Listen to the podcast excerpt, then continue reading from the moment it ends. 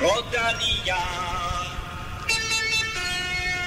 Rodalia. Soren Crow has made it up to Jasper Stuyven. They're all looking at each other. That's got to be good news because Sarah Crow has ridden. And that's good news for Jasper Stuyven. And Jasper Stuyven waits to launch. Has he managed to recover? Here comes Matthew Van Der Poel. Van Der Poel launches. Will he get to Stuyven in time? Stuyven surely has enough in hand. Jasper Stuyven's got to hang on. A famous victory in Milan San Remo as Jasper Stuyven survives to take the victory at the end of 299 kilometres.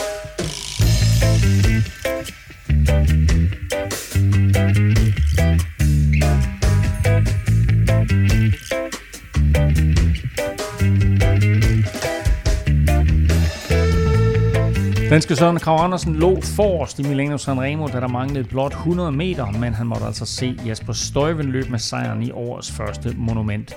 Vi kigger tilbage på forårsbebuderen, der overraskende nok blev lidt af en fiasko for de tre store favoritter, Van der Poel, Van Aert og Alaphilippe. Til gengæld, succes for dansk Andreas Kron, den 22-årige Lotto Sudal-rytter, fik en perfekt øh, start på profkarrieren med debutsejr på sin allerførste World Tour etape.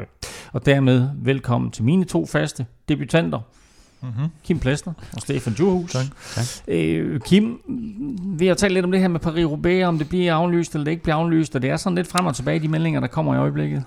Det er lidt frem og tilbage. Det, den franske avis uh, Le Paris, Paris, Parisien, Parisien Parisien skrev i går, tror jeg det var, at nu uh, bliver den officielt aflyst senere på dagen.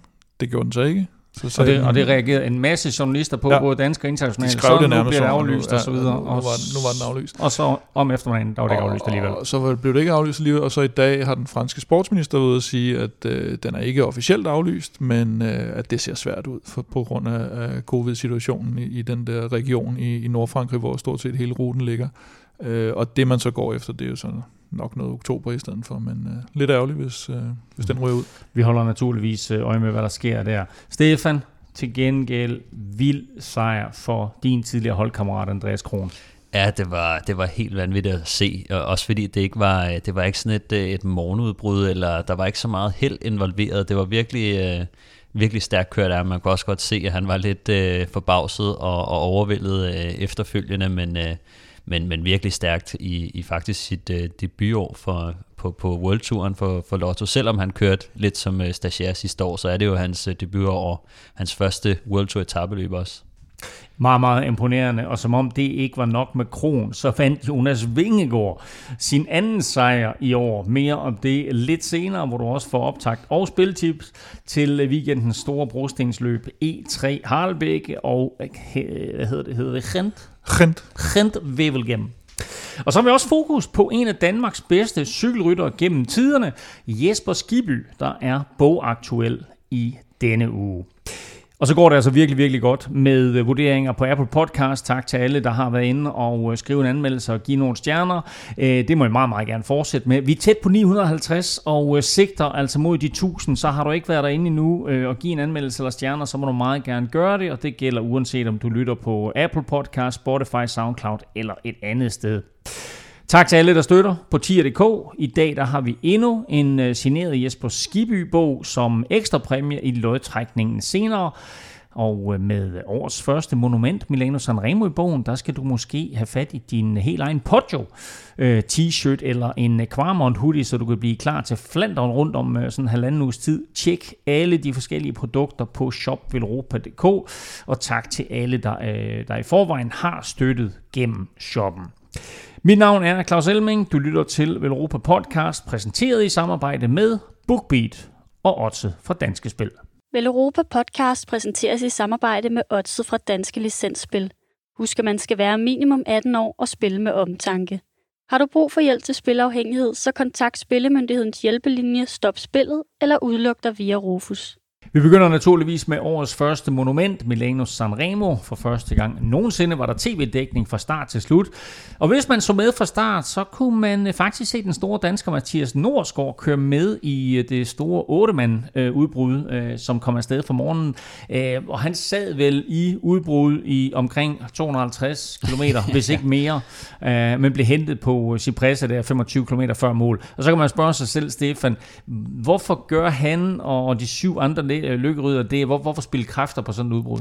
Ja, det er måske ikke helt øh, spiller kræfter, men øh, hvis man ikke er en af blandt favoritterne, øh, der har mulighed for at vinde løbet, øh, så, øh, så er det en god måde at vise sig selv lidt frem på. Øh, og samtidig også øh, for, for, for holdet at få noget tv-tid for holdets sponsorer, øh, ved man, at øh, de er glade for at komme ud, og specielt med Milano Sanremo, som jo blev vist øh, for første gang fra, fra start til slut. Øh, Øh, og sidde så mange timer derude og blive snakket om øh, Movistar, øh, så, øh, så, så tror jeg, det, det er god reklame. Og for Mathias, altså lige at få alle mindet om, hvem han er, der bliver snakket om ham, og, øh, og så også bare for træningens skyld. Altså, øh, det, hvis man sidder nede i sådan et felt der, øh, så, øh, altså jeg ved godt, det er et hårdt løb uanset hvad, men, øh, men at komme ud og, og få så meget tid øh, øh til bare at sidde og, og, og køre, køre igennem, det, det giver også lidt ekstra på, på træningsloggen. Det er et af de få løb, man kan være udbrudt 250 km og ikke komme ind først. med i forrest, øhm, som så vanligt, så skulle vi sådan hen til de der sidste 50 km i løbet, før der for alvor blev øh, betrykt på kedlerne. Øh, og som altid, så øh, er der nogen, der får defekt, mens positionskampen rammer, og, eller øh, raser, og den her gang, der var den mest i øjnefaldende. Det var sådan set Sam Bennett, der punkterede inden Cipressa, men Kim, set med danske øjne, der var det mindst lige så i øjnefaldende, at Magnus Kort, som vi har talt en del om og havde store forhåbninger til, ikke kom med første gruppe over Cipressa. Nej, det havde han jo også selv, og sagde han jo også til os, at han håbede at kunne køre med om sejren i, i løbet, og det må man sige, der, der skal man nok i hvert fald være med over Cipressa, hvis man, øh, hvis man skal have en chance for det. Øh, han, han sad sådan lidt for, for langt tilbage i forhold til, til Valgren og Betjol, der, der holdt sig sådan nogenlunde fremme, og, og jeg, jeg skrev lidt med ham, og han sagde også, at det er rigtigt nok, at positionskampen var også lidt et problem, men, men benene var der slet ikke den dag. Altså, så det var, sådan var det bare. Det hele det blev øh, samlet igen øh, inden den her sidste legendariske stigning, der hedder Poggio. Øh, og så var der lagt op til øh, det helt store battle mellem de tre favoritter, Van der Poel, eller og Van Aert. Men øh, Stefan, i stedet for, så skete der jo noget øh, sådan lidt usædvanligt, kan vi godt sige, i, i forhold til Milano Sanremo. I, eller ja, altså vi, vi så i hvert fald uh, Team Ineos, som, som tog meget ansvar og, og skruede farten helt vildt op. Uh, og uh, for, for nogen tror jeg i hvert fald, det kunne se ud som om, at de måske ville ind og spurte, men, men jeg sad ind og tænkte, det var, det var meget smart, fordi at uh, hvis man skal ind på Poggio uh, og et stykke op af det i en god position, så, uh, så giver det bedst mening, at man, man tager ansvaret og, og placerer sig i front. Og vi ved også, at de sad med, med Kwiatkowski og Pitcock, som som gerne skulle sidde med over i første gruppe, eller måske lancere et angreb. Øh, men jeg tror, alle havde forventet, at der ville komme det her angreb fra, øh, fra Van der Pol og Fanart eller, eller Philippe, øh, som jo også øh, kom. Men, øh, men hvis de ikke sidder øh, i, i top 5 position øh, på det tidspunkt, så er det altså rigtig svært at gå med. Øh, så, så det var bare for at optimere øh, deres egne chancer, fordi at hvis, øh, hvis ikke man, man sidder der, så så, øh, så ender man hurtigt med at, at ryge ned i position nummer 20, 30, 40 stykker, og så kommer man altså ikke med, når, når de angriber. Men det ender alligevel jo ikke, ikke så godt for, øh, for Ineos der, altså øh, Pitcock bliver nummer 15, og Kwiatkowski han bliver nummer 17. Pitcock forsøger øh, med, med et, øh, han forsøger næsten at stikke af på vej nedad, men, øh, men det lykkes ikke, det hele det bliver samlet. Øh, og til gengæld, Kim, så, øh, så talte du jo om i vores øh, podcast, øh, da vi har optagt til Milano Sanremo, mm. at Quickstep og Alaphilippe ikke behøvede at angribe på Poggio. Og det gør han så alligevel. Han har tydeligvis ikke hørt efter. Nej, det er meget skuffende, at han ikke har, har ikke har hørt vores podcast. Nej, man kan sige, det, det så selvfølgelig ud, eller det vi snakker om var det der med, at, at de har de her trumfkort, Ballerini og Bennett i baghånden, så, så hvis han skulle øh, spare lidt på krudtet og, og lukrere lidt på de andre favoritter, så, så kunne han egentlig godt tillade sig det og havde det alibi for det. Men, øh, men så siger Bennett til ham efter den her uheldige punktering åbenbart undervejs, så siger jeg, jeg har sgu ikke lige benene, så, øh, så derfor så, så føler han jo, at nu, jamen nu er det mig, der ligesom skal, skal redde æren for os, ikke? Og, og så forsøger han der mod toppen. Og han har gjort det før med held, men, men uh, her lykkedes det altså ikke at komme væk. Uh, og øh, det gjorde det sådan set ikke uh, i forhold til en ret stor gruppe, der kom med hen over en af de lidt overraskende navne, der sad der. Det var måske nok Caleb Ewan, uh, som sådan på visse tidspunkter lignede en rytter der var på, øh, på skovtur i Dyrehaven. Han sad der sådan let og elegant øh, med hen over Poggio hele vejen. Ja, det så virkelig, virkelig flot ud. Altså, jeg var virkelig imponeret over, at, øh, at han tog den head-on og bare satte sig op i position 2. Øh, altså, og så bare sidder og vogtede over, øh, skulle der komme nogen angreb, angribe, øh, så, så var han klar på det. Altså, det burde ikke være muligt øh, for en så eksplosiv rytter som ham, og så alligevel sidde i front. Jeg så... Øh, på nogle af deres, øh, var det Pitcocks og øh, Mathieu van der Poels vattal, de har lagt op på Strava, at Pitcock han kører øh, 384 watt i 5 minutter, og Van der Poel, som jo er lidt tungere, kører omkring 500 watt i de 5 minutter. Og det er, ved, altså, i sig selv er det måske, det er vanvittigt watt, men det er ikke sådan, at jeg tænker, at det, det har jeg aldrig nogensinde været i nærheden af. Men jeg har ikke gjort det, efter jeg har kørt 300 km øh, og haft et, et, et indløb til den stigning, som har været så hårdt. Øh, så, så det er virkelig imponerende og, og burde være umuligt for sådan en som Caleb Ewan, men han har også øh, selv været ude at sige, at øh, han havde forberedt sig specifikt, øh, specifikt på de her angreb, så han har trænet øh, mm. meget hårdt op til at kunne være med på Poggio. Så, øh, så det var ikke sådan helt tilfældigt, at han sad der. Altså han havde trænet specifikt op til det, og når man gør det på den måde, altså man virkelig har, det er jo det, man gør, når man forbereder sig specifikt til et løb, så, så prøver man at imitere, øh, hvad hedder det, og efterligne nogle af de nøglemomenter i sin træning, og, øh, og det bragte ham altså bare øh, med hjem. Han sagde godt nok, var lidt ærgerlig over, at han ikke havde en enkelt hjælperytter med, der lige kunne lukke støjven, mm. fordi så tror jeg, han, skulle, han havde den, og det var jo kun anden gang, han var med, så... så ja, og det var, det var imponerende nok, fordi da Alaphilippe endelig kommer med det her hook, øh, der er det ligesom om Caleb Ewan, han sidder lige og kigger og siger, hvad sker der her? Bliver det her til noget? Og, øh, og, og, og så kører han egentlig bare stille og roligt op til ham, da, det hele, altså da, da man ligesom ser, at han ikke kommer væk. Mm. Øh, eller Philip der, så, så kører Caleb Ewan op til ham, og så er han sådan set med i frontgruppen henover igen. Så går det nedad øh, fra, fra Porto, og så kommer de, de her traditionelle kontraangreb, øh, øh, frontgruppen er den på sådan omkring øh, 12 rytter cirka. Øh, nedkørslen for Porto, så nærmer de sig den her, det er opløbsstrækningen på Via Roma. Og jeg ved ikke, hvad jeg er, men jeg havde nok ikke regnet med, at øh, Jasper Støjven hverken sad der, eller øh, at det var ham, der skulle være første mand til at og ligesom forsøge at, at slippe væk. Ja, vi havde så jo, som du også nævnte før, Pitcock, der prøvede øh, lidt nedad, egentlig som, som da de først henter ham og kommer ned på det flade, så, øh, så falder der jo lidt ro på, at det er jo det, der sker, når, når de her favoritter, de kommer, kommer samlet ind, og så, så kommer det ned på det flade, og hvem skal så tage en føring her? De har alle sammen øh, muligheder for at, og, og vinde i en spurt, eller vil gerne køre væk. Men, øh, men når der ikke er nogen til at samle bolden op, så falder tempoet jo, og så er det, at Støjven han, øh, han kommer med, med et rigtig fint angreb. Jeg tror også, han har lidt indset, at efter at Mads P. også er blevet sprinteren i forhold til de to, øh, så, øh, så har han begyndt at fokusere på, på andre måder, og ved måske også, at det er svært at slå øh, Van der Pol og, og Fanart i en spurt. Så, så det var bare øh, virkelig flot øh, angreb af ham. Men man kan så stille sig selv det spørgsmål, øh, at Mads P. vælger ikke at stille op her, fordi han ikke mener, at han kan vinde uh, Milano Sanremo med, med, med de ryttere der, der stiller op. Men på den måde, det bliver kørt, og med det faktum, at han er 12-kammerat, og vi kan jo godt mm. tillade os at kalde ham hans lead-out-rytter, vinder Milano Sanremo, så kan man godt spørge sig selv, skulle Mads P. have været med alligevel? Kunne han have vundet? Mm. Ja, altså det er jo et løb, han, han teknisk set godt kan vinde, og, øh, og som jo egentlig burde ligge, ligge okay til ham. Jeg, jeg vil næsten tro, at det han har vurderet, det er det der med, at han, han, han ikke vil komme med op over i den, den, den form eller den tilstand, han er nu, og i forhold til de løb, han skal køre.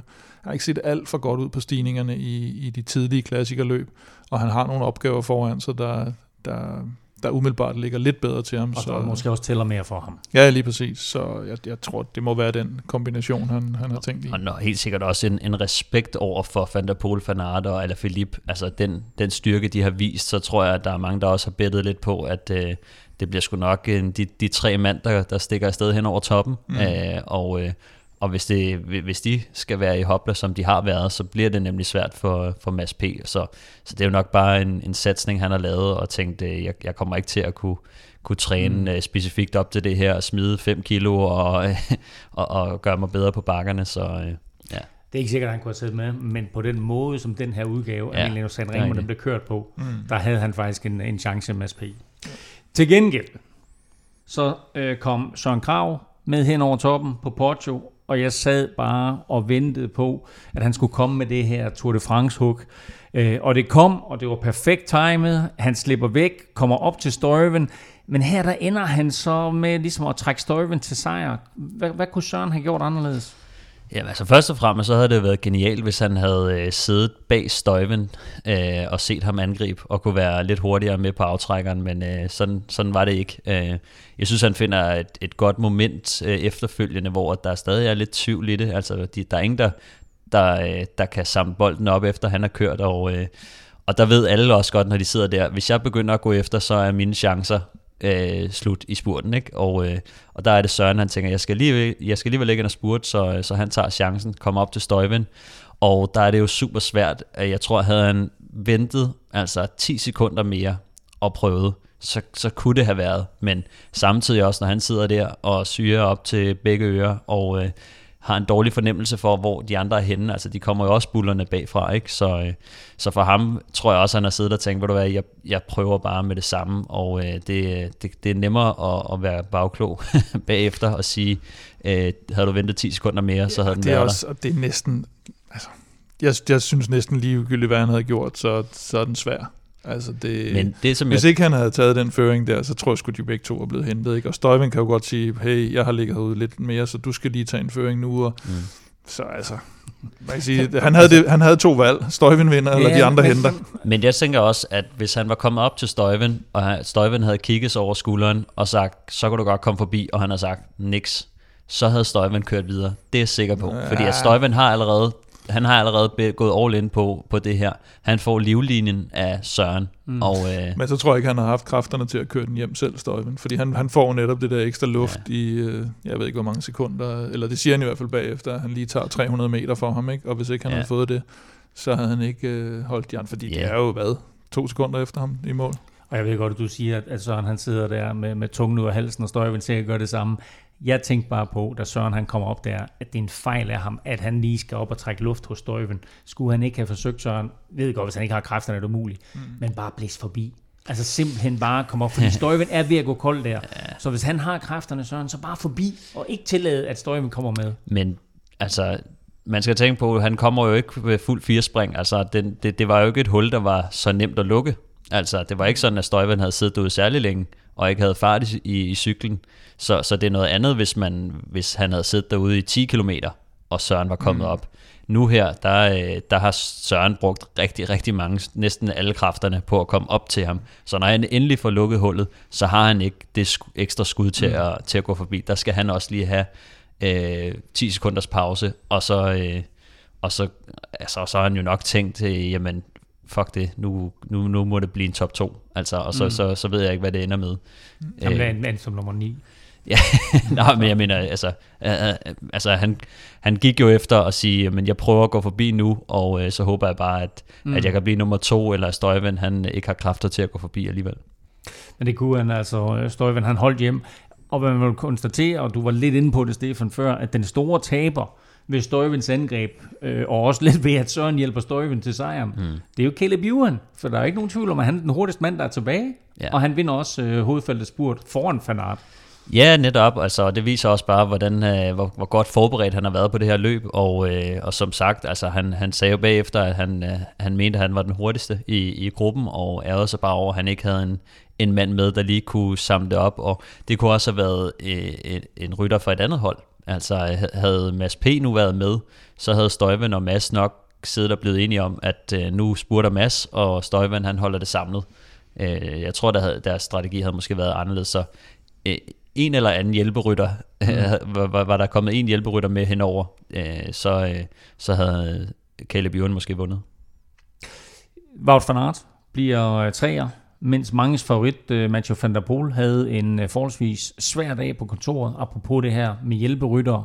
Øh, for han havde ikke nogen, og det led han vel af, at han ikke havde nogen hjælperyttere omkring sig overhovedet. Vi så ham også på Poggio, sådan Ja, på Poggio jeg- side lidt forkert til tider. sad og baksede med nogen også, og, og skulderskubbet lidt, og, og så forkert placeret ud øh, relativt tidligt i finalen, synes jeg, og, og kommer hele tiden på bagkant i forhold til, hvad vi har været vant til at se ham, og, og slet ikke som i, i Strade Bianche, hvor han i den grad var, var på forkant øh, i, i selve finalen.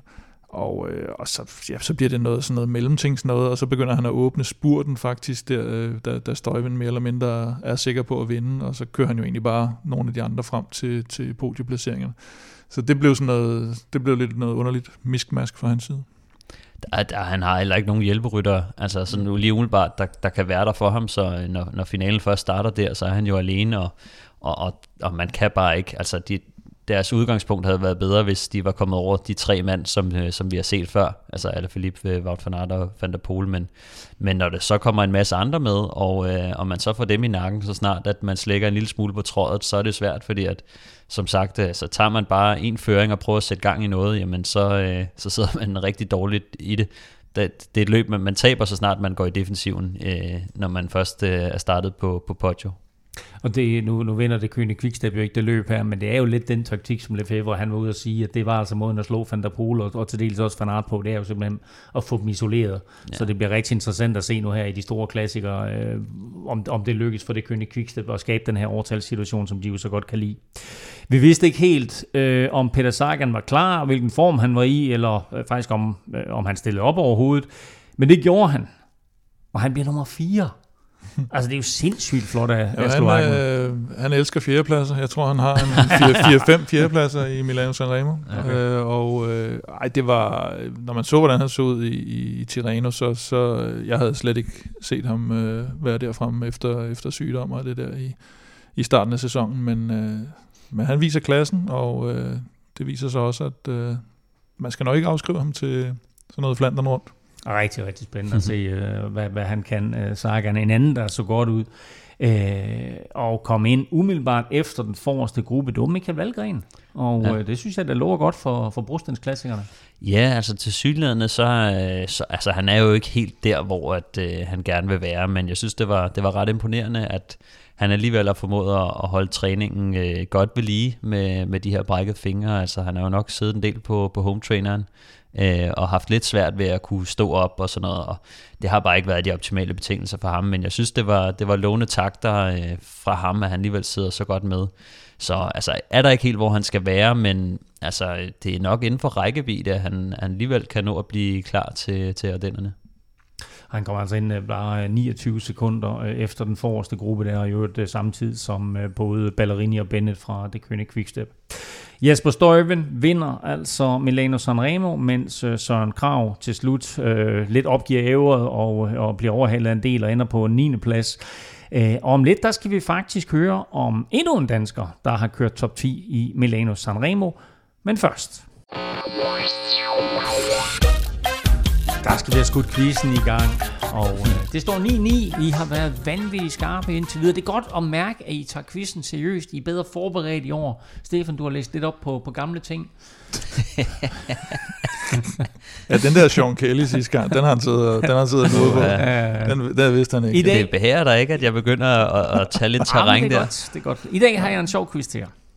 Og ja. øhm, det er en quiz, hvor vi lige kigger lidt tilbage på Milano Sanremo, fordi uh, Jasper Støjvind jo som bekendt vandt, og dermed så var det en belgier, der vandt for andet år i træk. Mm-hmm. Men hvornår har en nation, ikke hvornår, men hvad er den sidste nation, der har vundet to år i træk i Milano Sanremo? Det er dagens spørgsmål. Jeg er altså ikke ude efter hvornår, jeg er ikke ude efter hvem, jeg er bare ude efter nationen. Hvad er den seneste nation, der har vundet to år mm. i træk? Øh, her efter at Belgien altså har gjort det. Hvem har serveretten? Stefan, du har serveretten. Ja, okay. Og stadigvæk ja, godt. Og det er ikke Italien, vel? det ved jeg ikke, det kan da godt være. Ja, det, vil fandme være kedeligt. Ja, er, spørgsmål, okay. er spørgsmålet forstået? Ja. Verdens kedeligste quiz. Ja. Sådan, jamen, så har jeg kun én ting til jer to, og alle jer, der lytter med. Lad nu være med at google. Altså, for at blive en rigtig god cykelrytter, så skal du ville det, og så skal du ville dø for det og hvert cykelløb, du gerne vil vinde, det er i bund og grund slaget ved Stalingrad. Ikke? Sådan begynder den podcast special om Jesper Skiby, som vi udgav i forgårs. Og i går kom bogen En gang var jeg Jesper Skiby så. Kim, det er dig, der har lavet fortællingen om Skiby, og det har du faktisk gerne ville lige siden vi satte Velropa podcast i søen. ja, det er rigtigt. Altså selve, histori- selve det der at få historien om øh, 1987 øh, Flandern rundt og Koppenberg, hvor han bliver kørt over det. Altså ikke kun få selve, haha, jeg blev kørt over, men, men hele, altså hvad fanden skete der egentlig den dag, og hvordan havnede han egentlig der, og hvad skete der bagefter. Den har jeg været på lur efter, og, eller på, på, på udkig efter, og, øh, og så er det blevet aflyst øh, på alle mulige måder, øh, desværre. Og så lige pludselig så lykkedes det, og, øh, og så kom den i kassen, og så synes jeg også, at det er ærgerligt, at, at, at så god en, øh, en cykelrytter som Skiby, altså hvis du ser hans resultater, så er det vel kun Ries Rolf og Fuglsang, der har bedre resultater af danske cykelrytter at, at det, som den almindelige danske cykelfan eller dansker går, og det er sådan, det, det er jo ham den sjove der. Det er jo ham der den sjove, der sagde sjove ting i Tour de France. Det er sådan, man er jo ikke klar over, at han har vundet øh, etaper i alle tre Grand Tours og kørt øh, lige præcis. Så, så jeg synes, der mangler en fokus på, øh, på, på, på ham som cykelrytter også. Og så selvfølgelig er der det der aspekt med, med bogen nu, der handler meget om ham som menneske og historien efter karrieren. Jeg synes lige, vi skal høre et klip mere, og vi skal høre det øh, klip, der er lige nøjagtigt fra Koppenberg. Jeg havde ikke faktisk ikke engang kørt ruten øh, før Flandern rundt. Øh, jeg kendte ikke Koppenberg. Øh, jeg tænkte, jamen det må... Øh, men jeg var så smadret. Jeg var så træt. Og jeg feltet, de, var, kom, de kom bare blæsende. Det vidste jeg også godt. Og så jeg, jeg skal bare over det, det der Koppenberg. Og så kan jeg, drejede jeg til højre ind på det, og så kigger man bare lige op i himlen på et brustensbelagt helvede. Det er en noget anden Jesper Skiby, øh, som vi hører her, end ham vi er vant til øh, at se og høre i medierne. Øh, hvordan fik du den her lidt mere alvorlige side frem i ham? Jamen det havde jeg egentlig også troet var sværere, end det viste sig at være, fordi jeg, jeg, da, da han kom, så siger jeg til ham, øh, nu skal du høre, jeg har tænkt mig sådan og sådan, og nu, vi skal ikke have noget fjolleri og sådan noget, det, det er det, der er ambitionen med det her interview, at det skal ligesom for første gang, så skal vi have et alvorligt interview med dig. Og så havde jeg tænkt, at vi skulle sådan slås lidt om det, og så siger han, så lad os bare komme i gang. Og så kørte vi bare en halv time øh, uden fjollerier, så det var, det var sgu meget imponerende. Fedt. Øh, du kan høre hele den her podcast special om Jesper Skiby på alle de sædvanlige platforme, Apple, SoundCloud, Spotify osv. Øh, det er afsnittet lige inden det, du lytter til nu. Det er på 14 minutter, og så er det ikke omfattet af tier.dk, så en lille gave fra Kim til dig. Det har aldrig været så nemt og billigt at lytte til lydbøger som med BookBeat. Både spændende nyheder og gamle klassikere. Kom i gang med det samme på BookBeat.dk. Og er du ikke læsetypen, men mere lyttetypen, så er den før omtalte Skiby-bog naturligvis allerede tilgængelig på BookBeat. Jeg har selv gået i gang med den. Jeg gik i gang i går, og jeg er faktisk allerede igennem de, øh, de første par kapitler. Øh, og du kan også lytte til den helt gratis, for du får en måned på BookBeat kvit og frit ved at gå ind på bookbeat.dk-velropa. Øh, og Kim, du fik jo faktisk en kopi tilsendt af den her bog, der hedder En gang var jeg Jesper Skiby. Hvad kan vores cykellyttere forvente sig af den? Jamen faktisk er det jo en af de øh, cykelbøger, der, der måske ikke handler så meget om cykling. Selvfølgelig er der alle de her gamle røverhistorier, og der er også en masse inden for cykelsporten, der udtaler sig om Skiby. Men meget af det handler netop om den her efterkarrieren, og, og hvordan det kan være svært, øh, som vi har set med mange forskellige cykelrytter, at man falder ned i et, i et sort hul bagefter, og, øh, og, og der er Skiby nok faldet ned i et af de større huller, og, øh, og det prøver den at, at sætte nogle ord på. Svarte gap, som han selv kalder ja, det. Svarte hart. og, øh, og man kan sige, det er også det, han kæmper med forfatteren der, Tony Worm, som man siger. Altså, man kan godt mærke i bogen, at han sådan forsøger at sige, nu, nu, skal vi også, nu skal vi ind bag det her facadeværk, og så kan han godt mærke, at han sådan afviger mange gange Skiby, eller prøver at sætte skjold op, og når, det, når det bliver for tæt på, og sådan noget, men jeg synes egentlig, han kommer, kommer okay omkring det. Så ind og lyt på Boogie Beat. Gå ind på BookBeat, som Kim siger her, øh, bookbeat.dk-velropa, og øh, der har vi også vores helt egen bogliste inde øh, med anbefalinger fra Velropa podcast, men der er altså også et hav af andre spændende titler, så prøv det nu i en måned, når Kim han ikke læser om Jesper Skiby, så har vi jo slået fast her i podcasten, at han er i gang med Hella Juf. Og, og du er med Bentner? jeg er færdig med Bentner. Oh, du er færdig Nå, med ham? Jeg, jeg er helt færdig med ham. Ej, det er sgu også en fed bog med at sige. Øh, det er nemt, det er lækkert, og husk, det er helt gratis. Og du støtter Velropa Podcast, og du må meget, meget gerne dele linket også med andre i din omgangskreds. bookbeat.dk-velropa. I morgen fredag køres semiklassikeren E3 Haraldbække, eller som den nu hedder, E3 Saxo Bank Classic. Mange øh, betragter løbet, der blev aflyst sidste år, som det måske bedste forberedelsesløb til Flandern rundt. Og Kim, hvis man kigger sådan på de seneste års vinder, så forstår man godt hvorfor. Ja, det er jo sådan nogle øh, Sagan, Cancellara, Bonen, Terpstra. Øh, og, og det er, som har vundet begge dele. Ja, som har vundet begge dele, og, og det, hvad hedder det, øh, Stibar og Van Avermaet og Kwiatkowski. Øhm, og så øh, Geraint Thomas, som jo engang var klassikerrytter. som vi nu ser øh, køre rundt nede i, øh, i, hvad hedder det, i Katalonien og gøre det godt. Og dem, du nævner her, det er altså bare inden for de sidste 10 år, så det er en sand perlerække af klassikerstjerner, der har, der har vundet det her løb, der øh, i øvrigt er kørt siden 1958. Øh, vi har talt før om øh, E3 Harlbække øh, i Velropa podcast, fordi øh, ikke så meget omkring rytterne og så videre, men mere omkring de her reklamestunts, lidt vågede reklamestunts, ja. som de har kørt for at, at gøre opmærksom på sig selv og på løbet. Ja, de var faktisk på et tidspunkt, hvor de næsten mest kendt for deres plakater. Øh, deres, deres markedsføringsplakater, som altid skulle have sådan et, et lidt frækt twist. Og jeg tror, den toppede jo der i, øh, med, med, med den såkaldte numsepiller-plakat. Øh, som med reference til Sagans øh, podie, hvor han står og, og piller lidt ved en af numse, Nå, eller en af num, num, numsepigerne, skulle det jeg sige. øh, Podiepigerne. Øh, Piller i numsen, det lyder også lidt Ej, det er ulækkert. rigtigt. han, Han, I- han, i han, han numsen. næv hende vist lidt i bagdelen, ja, men hvilket er øh, totalt fy-fy. jeg synes, numsepillerplakaten, det lyder, det lyder fint her i 2021. og så var der også Øh, noget med en frø og sådan noget. Ja, men det, det, jeg vil sige, efter den der, hvor de, de blev simpelthen nødt til at trække den her plakat tilbage. Og, øh, og efter de gjorde det, så blev de lidt mere øh, medgørlige og, og, og lidt mindre farlige, og, og nu, er det, nu er der nærmest ikke rigtig noget af det Men det var tilbage. rent nok, der var noget med nogle frøer, som på en eller anden måde, hvis man så det i den rigtige Ja, vinkel, så var de sammen, sådan lidt ligesom Kappa-logoet, eller sådan Ja, noget. sådan Du ved, noget. lidt der, hvor at du ved, ja, til lignede noget med en Men jeg har set plakaten for i år. Den er ikke lige så våget, men det er stadigvæk en fuldstændig anderledes plakat i er forhold til, øh, til, til, til, Den så mange er andre godt nok kedelig, mand. Ja, det er sådan to gamle, det, det gamle ægtepar, der sidder hjemme i stuen og et eller andet. Altså. Men det, er jo, men det er jo netop det her med øh, hjælp også ved at blive hjemme og se cykelløbet, ikke? Fordi øh, de belgiske myndigheder har jo været super skræmt for, at, Ja. øh, at, at E3 skulle aflyses, og også Gent Wevelgem i, Gent Wevelgem, mm. øh, i weekenden. Øh, ruten her, når man sådan sammenligner med Flandern rundt, hvor- hvordan adskiller de sig? Jamen, for det første er den jo kortere, øh, omkring en, en 50 km kortere, og, øh, og så, så kører man faktisk fra, fra Harlbække og så ud til, til Oudenaarde, som jo er målby i Flandern rundt. Og der kører man så ind på, på, på nogle af de her samme stigninger, der ligger ude i hele det område i Flandern rundt. Der kører man simpelthen sådan nogle rundstrækninger til sidst, hvor man kender Kvartemont Patersberg, som man, øh, man skal over Kvartemont tre gange.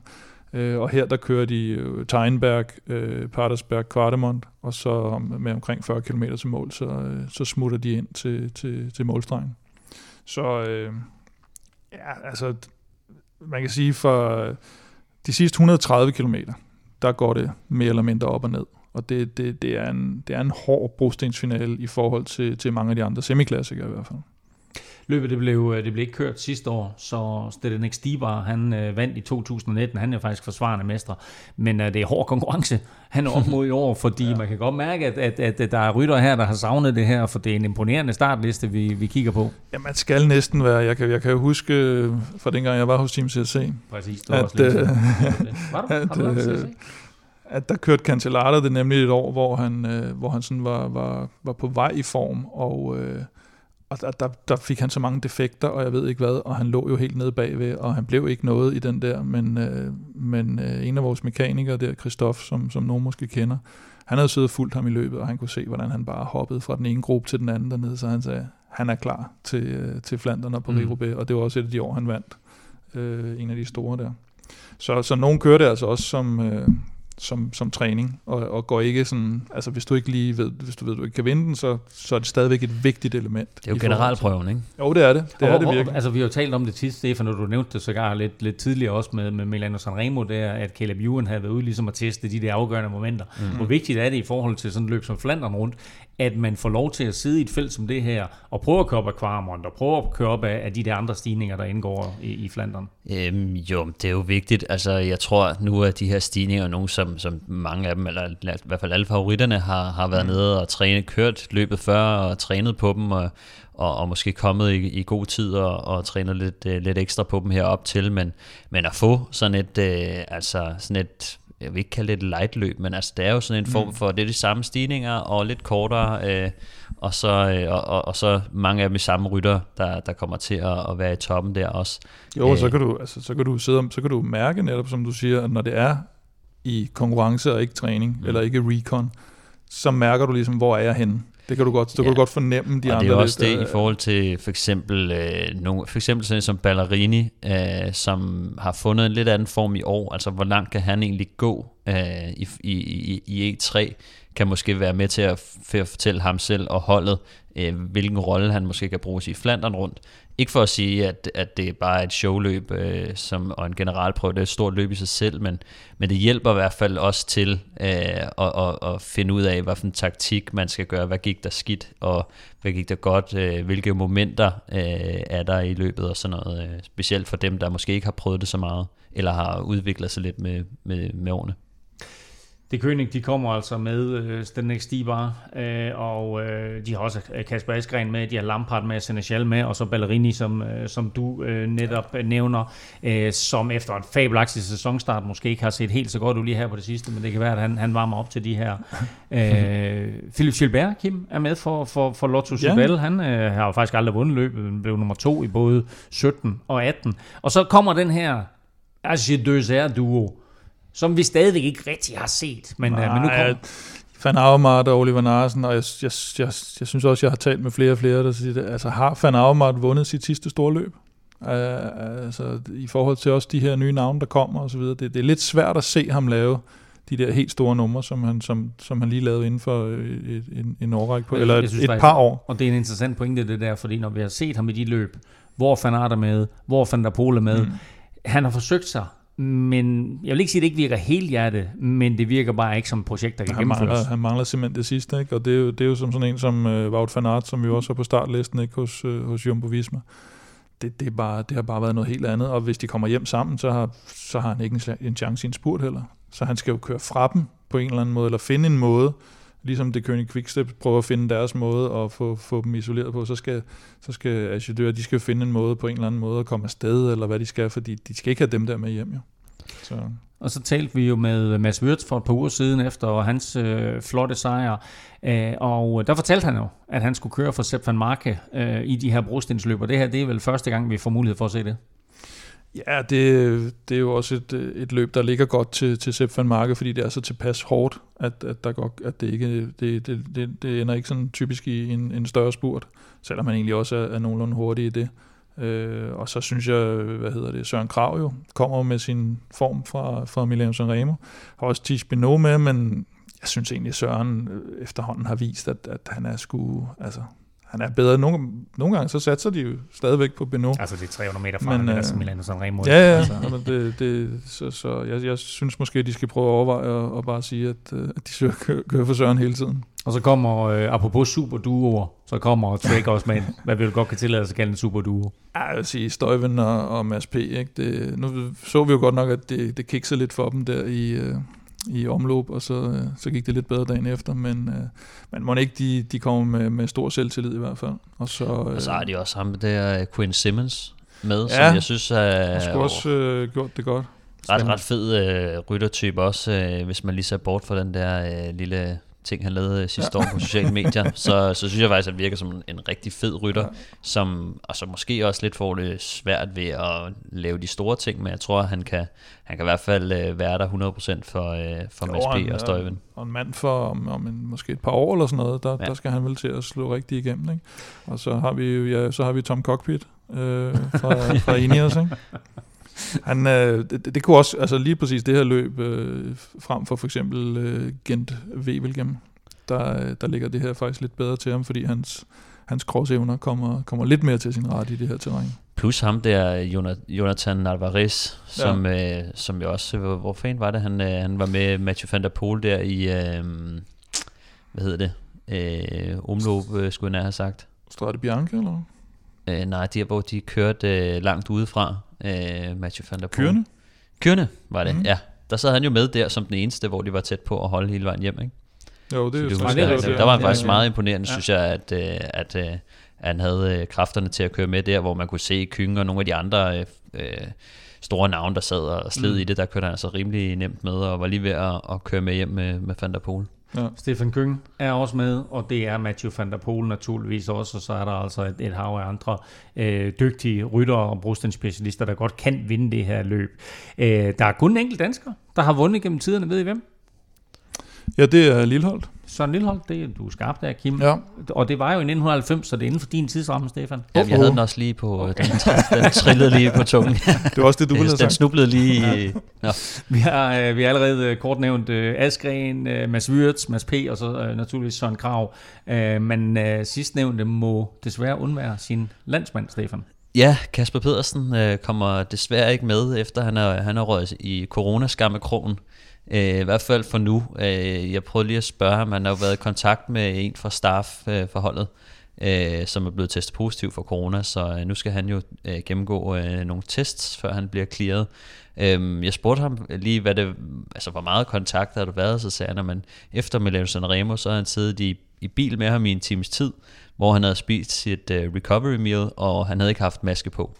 Så, øh, så han, altså, han regnede ikke med, at han var øh, smittet, øh, og, og han satte sig på at, at komme med i, øh, i Gent Wevelgem, hvis, øh, hvis altså hans test øh, i dag kommer til at, at gå godt. Okay, ja, det, det, det, vi optager torsdag, øh, E3 er fredag, og Genvilgem er søndag, så, ja. så der er altså lige et par dage der til Jeg at skal lige blive vente på svaret kommer Præcis. der, så ja.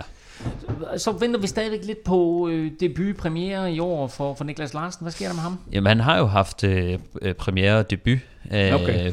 men, øh, Men, jeg synes bare ikke, jeg har set ham øh, være, på landevejen i år. Har han det? Jamen, det har han det er ikke øh, gået super godt endnu, i hvert fald. Øh, men, øh, men han skal heller ikke være med. Han har også øh, han har fået det skidt, men øh, tror, ja, altså, det, han tror bare, det er almindelig sygdom. Øh, så, øh, så det var der ikke så meget øh, at gøre ved. Han, han håber til gengæld på at komme med til Skældeprejs, øh, som mm. kommer jo i gang i næste uge.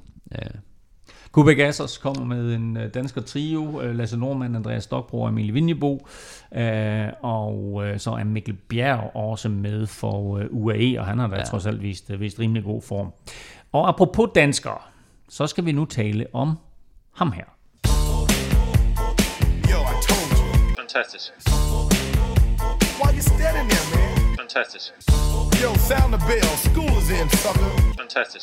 Det var nemlig helt fantastisk, da 22-årig Andreas Kron snød en af sine barndomshelte, Luis Leon Sanchez, i spurten og vandt første etape af Katalonien rundt i mandags. Stefan, vi talte kort om det i, i starten, men det her, det var en imponerende sejr, hvor han viste mere rutine, end man sådan umiddelbart skulle, øh, skulle forvente af en rytter i sit aller første World Tour løb og sin allerførste World Tour finale.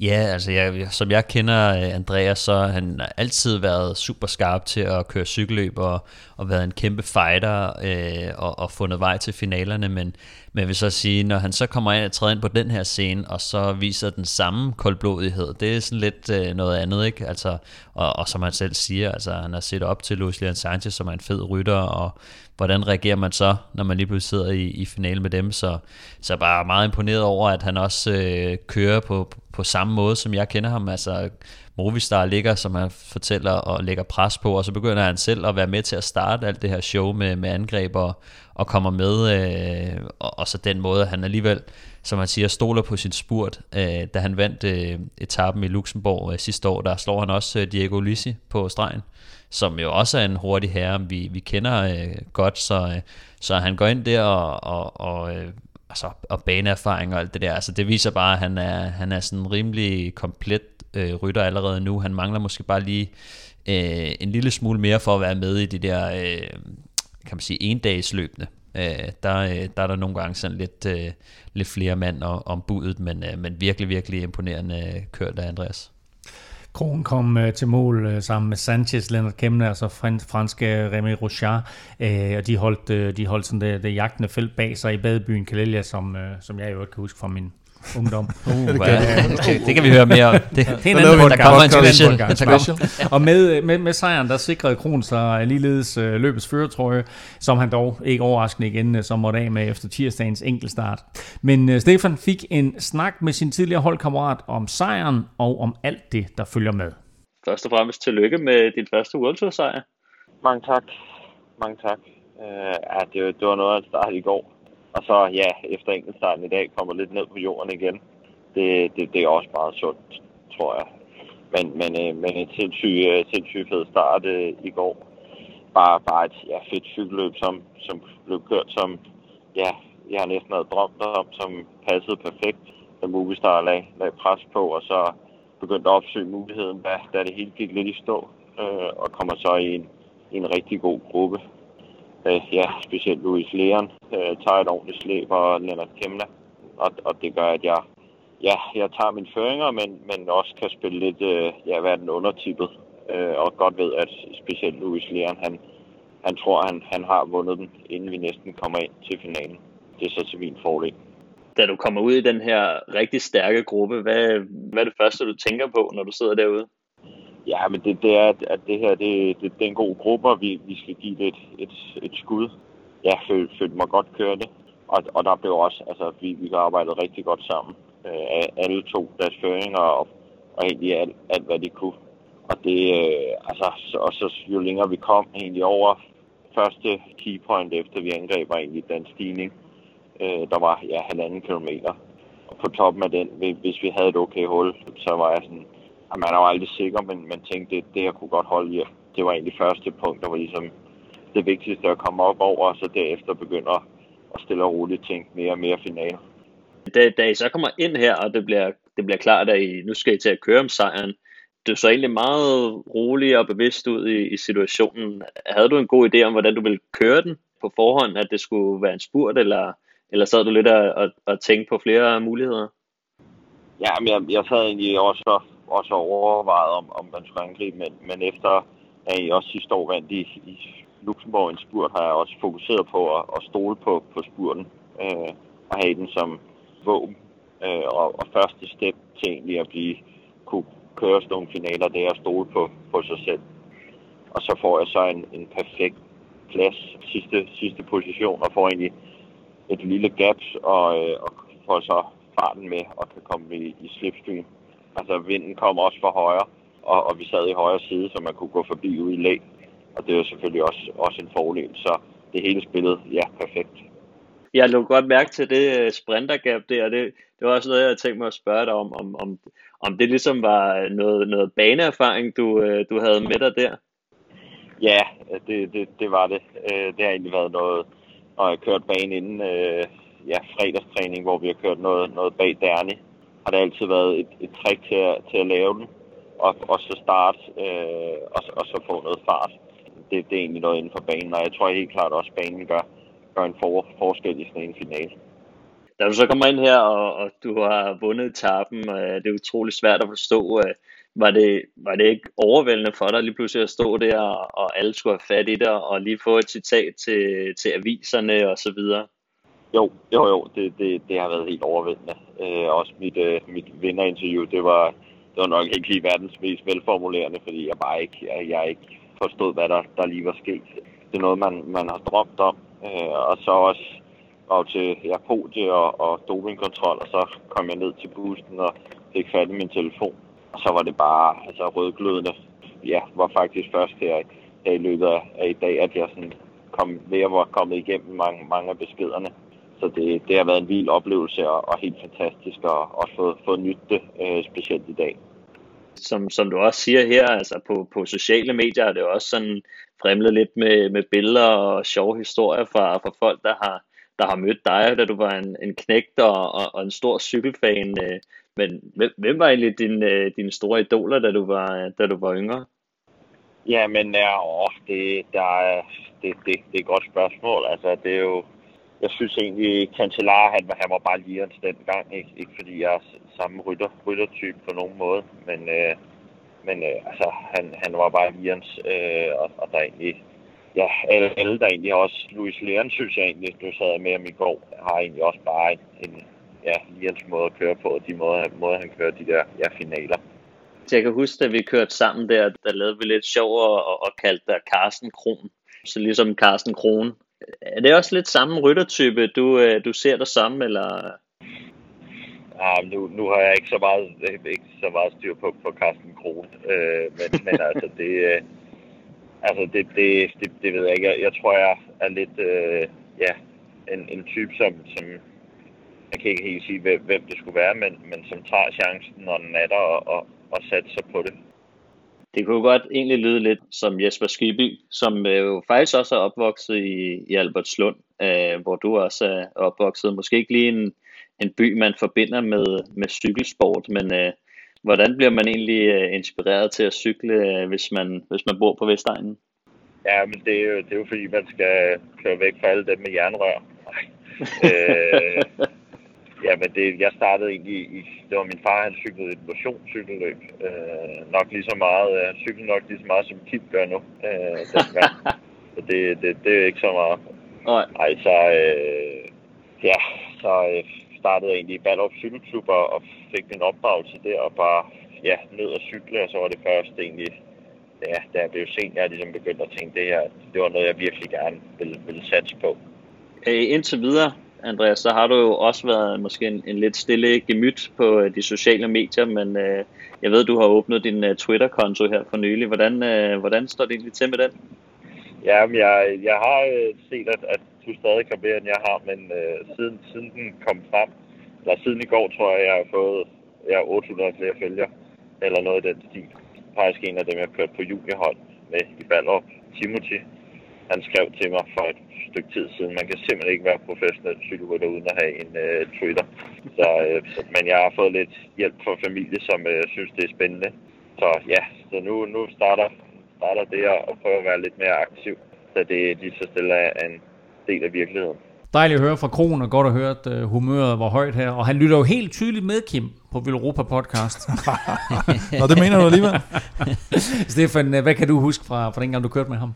Jamen, jeg, jeg kan huske en, en meget øh, rolig og en voksen knægt. Altså, han kom jo op på Rival, hvor jeg var øh, som første års senior, og jeg blev bare imponeret over øh, Øh, den måde, han, han, hans tilgang til det på, var meget sådan, at øh, selv når det var allerhårdest, så gjorde han det, der skulle til.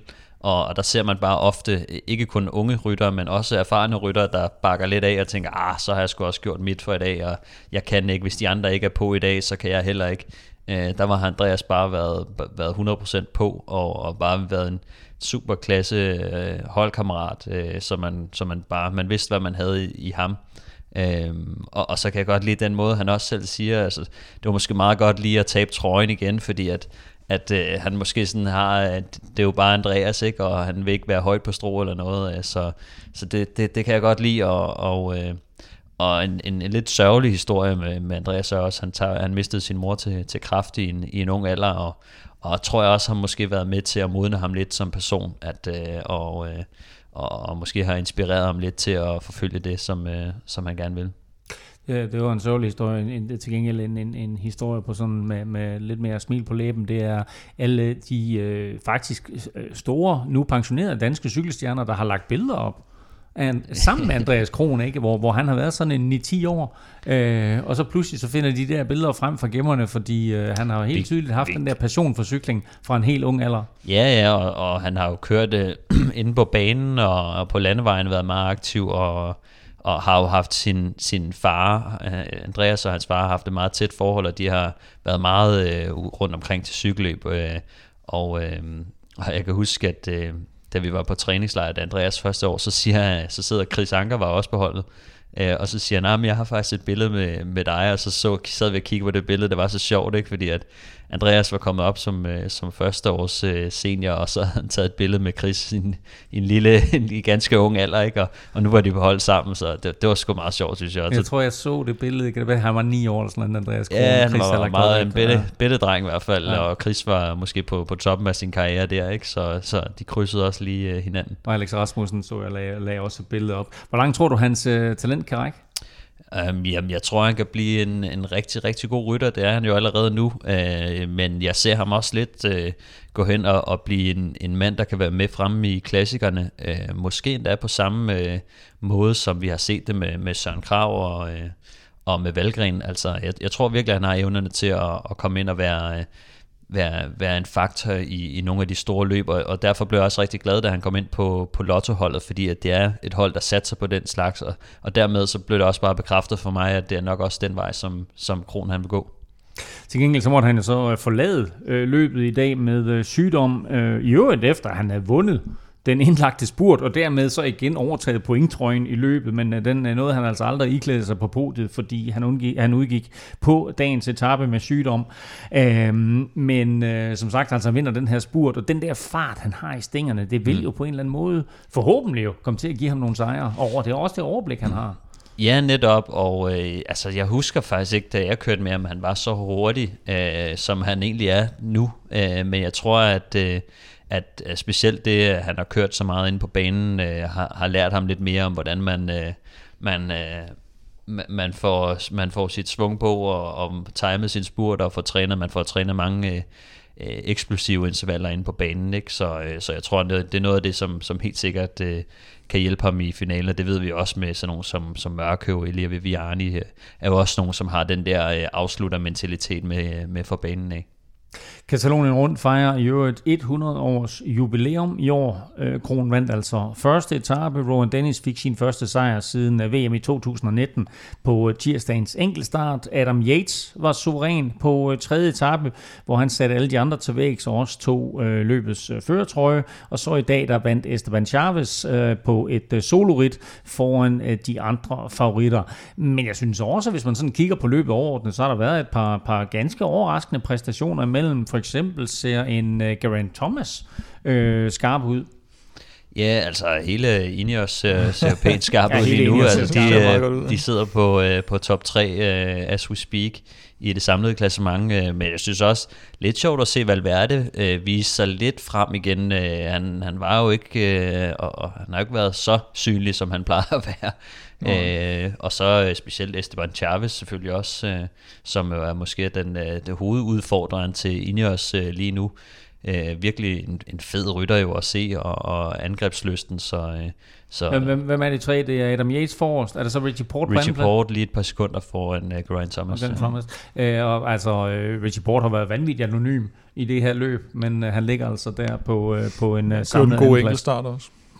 Øh, det gør han jo altid. Til gengæld, Kim, så øh, har Adam Yates set skarp ud mm. her øh, i sin første sæson for, for Ineos.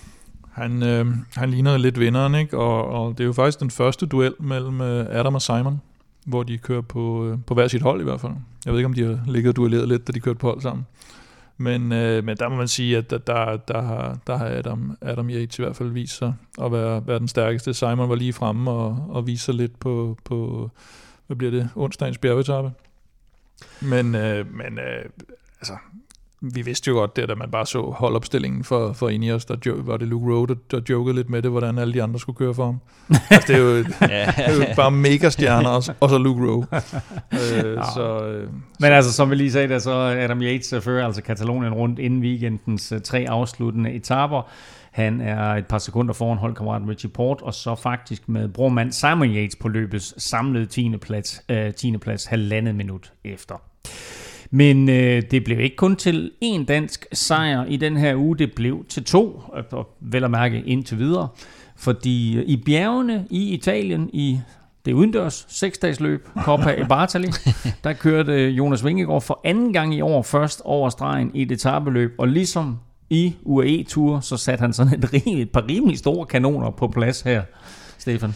Ja, det må man sige. Altså, det var jo også en, øh, altså, der var mange unge talenter med i KP Bartali også. Der er selvfølgelig også øh, altid nogle, øh, nogle erfarne kræfter øh, med, men, øh, men jeg synes, det er ofte her, man ligesom ser øh, nogle, nogle bjergtalenter, der, der ligesom duellerer lidt, og øh, Mauri van Sevenent øh, var jo faktisk tæt på at køre øh, solo hjem, men, øh, men så kom øh, Nick Schulz og, øh, og Ivan Sosa med Jonas Vingård på dæk, øh, med, med et øh, rigtig stærkt fremstød, og det ender jo så med, at at jeg tror, Ivan Sosa, han havde lidt regnet med at, at, at køre den her hjem, men, øh, man kunne ikke øh, slippe af med Vingård, som så øh, ender med at køre forbi ham øh, til, til aller, aller sidst. Overspurgte ham lige på de sidste 50 minutter. Jeg var vildt imponeret over den der spurt, som Jonas 50 Vingegaard- minutter? Sagde jeg 50 minutter? Sagde du ikke det? 50 meter. Ja. Meget lang spurt. Nej, jeg tror, jeg De sagde sidste meter. 50 minutter, der Sagde- nåede han tror, lige jeg for- sagde meter. Ah, lige forbi. Hold nu op. We got pricked. Ja, det, var, han, det var en vanvittig lang spurt. Ja. Uh, men jeg var imponeret over det antrit, han viste der, Jonas Vingegaard uh, og Ivan Sosa selvfølgelig, uh, den eneste skyrytter, skyrytter, Indies-rytter, der ikke er med der i Katalonien. Han får så lov til at, at, Men han er jo og ikke, rundt. han i, er jo ikke øh, helt bedte. Altså, man kan sgu godt se på ham, at der er noget styrke i, i, i kæppene der øh, på, på Jonas. Øh, han, han er meget slimfedt på overkroppen, men, øh, men han har sgu alligevel øh, noget, nogle, øh, nogle, nogle stærke ben. En øh, lille sjov, øh, et lille sjov tweet så jeg fra GCN øh, Racing, som øh, kort fortalt siger, at øh, af alle de øh, ryttere, der har kørt to eller flere øh, stage races, altså stage, hvad hedder det, etabeløb i år, der er der kun fire, som har vundet etapper i alle de løb, de har deltaget i. De to. Det er, jamen, det er Mathieu van der Poel, Alle to. det er Tadej Pogacar, det er Sam Bennett, og det er Jonas Vingegaard. Ja, det er altså, det er godt det er altså rimelig imponerende. er okay selskab. Øh, Dagens øh, etape i øh, Coppa i Bartali, den blev vundet af Ethan Hader fra Ineos, men øh, løbet, det føres faktisk fortsat samlet af Jonas Vingegaard. Det er dejligt, og det er også dejligt at se, at der er kommet godt gang i den igen på tier.dk, og at vi nu er på den rigtige side af 700 støtter igen. Velkommen til alle nye, og kæmpe tak til alle jer, der fortsat bakker op om podcasten og har gjort det længe. Har du ikke støttet endnu på tier.dk, så er lige nu et perfekt tidspunkt, fordi både i den her uge og i næste uge, der har vi nemlig en signeret udgave af Jesper Skibby-bogen som ekstra præmie. Øh, husk, beløbet du donerer, det er valgfrit, og du donerer først, når vi udgiver en ny podcast. Og når du så donerer, ja, så deltager du automatisk i lodtrækningen om vores nye Europa Cup og andre fede præmier. Du finder link både på velropa.dk og på tier.dk, og øh, Stefan, vi skal have fundet en vinder af både en kop, og så altså af den her bog En gang var jeg Jesper Skibby. Ja, og øh, jeg kan lige se her, at øh, det bliver Peter Bollerup... Peter Bollerup Andersen. Hvorfor kunne jeg ikke sige det uden at grine? Nå, Det er altid sjovt. Peter Bollerup Andersen. Nå, man kan vide, om han er blevet drillet meget som barn. Jamen, jeg, det, ja, det, det, det tror jeg ikke. Men, Nå, øh, men Peter Andersen Peter. Peter Andersen, ja. Sådan der. Jamen hey, fedt Peter, og jeg kan se, at øh, du støtter med en femmer, og har gjort det faktisk i over et år, så tusind tak, fordi du har været med så længe, men øh, jo også en lille reminder til alle om, at øh, det er altså nogle gange nok kun at donere en femmer. Øh, husk, at vi jo gør det på den måde i vores lodtrækninger, at for hver femmer, du donerer, der får du et lod i puljen, så jo større beløb, jo, større, øh, jo flere lodder, og dermed altså større chance for at vinde, men Peter Andersen her har doneret en femmer i et år, og blev altså dagens vinder. Mange tak for støtten til alle, og kæmpe tillykke til Peter Bollerup Andersen. Vi skal lige omkring øh, de største andre nyheder fra cyklingens verden, og øh, som vi lige berørte i starten af udsendelsen, så er der altså så lidt tvivl øh, omkring, hvorvidt Paris-Roubaix øh, gennemføres. Øh, den er sat til at køre øh, der den 11. april, men mere ved vi faktisk ikke øh, pt. I Belgien er de også bekymrede for, øh, at cykelsæsonen igen bliver berørt af pandemien, men i går blev der trods alt kørt øh, Brygge de Panne, altså ikke Brygge de Pandemi, men Brygge de Panne. Øh, og, nej, nej, okay. Nej, nu går det stærkt. Øhm, det var det her løb, der, der tidligere hed tre dage på panden, eller som mm. du nogle gange har kaldt det, Stefan, tre slag i panden. Det er nu et endagsløb, og har altså skiftet navn til Brygge de Pande. Det blev vundet af Sam Bennett. Efter, må vi bare sige, et fuldstændig perfekt lead-out af Quickstep, og igen, igen med Michael Mørkøv i hovedrollen. Ja, det var, det var igen øh, perfekt leveret. Det er jo nærmest kedeligt at se så godt, de leverer ham øh, efterhånden. Altså, de tog jo bare styringen og, og kørte ham fint ind. Øh, det er lige før, at han, bliver, øh, han, han kommer lidt op og toppes med Pascal Ackermann, som prøver at snige sig indenom. Øh, men, øh, og, og Jasper Philipsen kører den anden vej rundt og får et lille forspring, men øh, når, da Benne først kom fri, så, så viser han bare øh, styrken og hurtigheden og, og, og, og kommer komfortabelt forbi øh, til sidst. Øh, og dermed så... Øh, så vinder han jo også, hvad jeg synes, der, det er ret vildt, sit første øh, World Tour endagsløb. Og øh, det havde jeg sgu svært ved at tro, da jeg lige hørte det, men øh, det skulle Gen, rigtigt. gen, gen, gentag lige det.